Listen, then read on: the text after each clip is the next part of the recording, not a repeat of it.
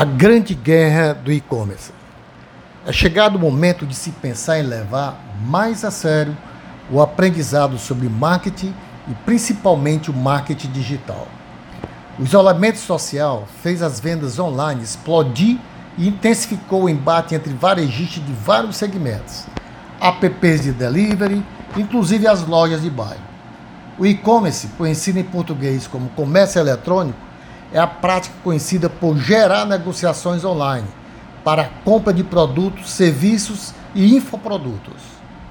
O fato de os consumidores acharem muito mais prático e encontrar preços mais acessíveis, ou seja, mais baratos, comprar pela internet gerou sucesso rapidamente.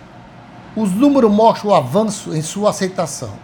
Vejam só: 93% dos brasileiros conectados já realizaram compras pela internet. Para 91%, o preço do e-commerce é melhor que nas lojas físicas. 28% dos consumidores fazem mais de uma compra na internet por mês. 98,4% dos consumidores consideram seguro comprar online. 52,66% fizeram quatro compras ou mais nos últimos seis meses. 4,44% da classe A fizeram no mínimo sete compras online nos últimos seis meses.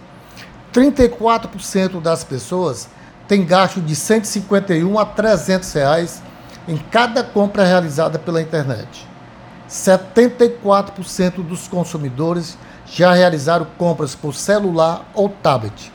Fonte: Agência Conversion, Pesquisa Consumidor Digital cerca de 126,9 milhões de pessoas usam internet regularmente no Brasil, segundo a TIC, TIC, domicílios. Metade da população rural e das classes D e E agora tem acesso à internet.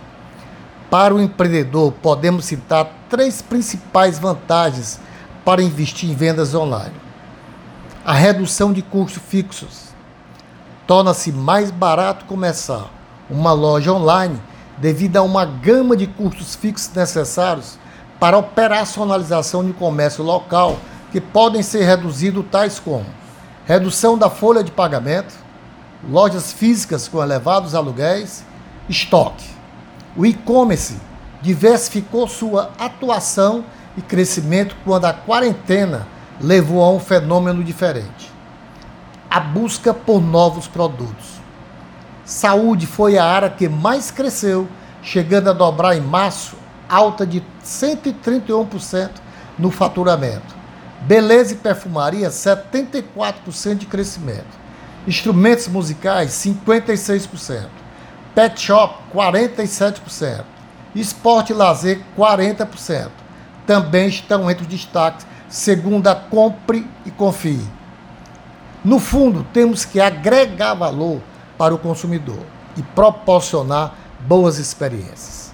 Para conseguir colocar tudo isso em prática, é preciso colocar o cliente no ou como centro de tudo. Não importa se o cliente é offline ou online, pois, como diria Sam Walton, fundador da Walmart, só existe um chefe, o cliente, e ele pode demitir todas as pessoas da empresa, simplesmente levando o dinheiro para gastar em outro lugar. É o momento de repensar nossas empresas e adequar a nossa avalanche de novidades em todos os aspectos empresariais. Ser mais humilde, amar o próximo e reconhecer seus valores, enxergar o cliente como gente, tratá-lo como gente e o mais importante, não esquecer que somos gentes também. E você, está preparado para enfrentar essas novas empresas ingressando no e-commerce? Até nosso próximo podcast.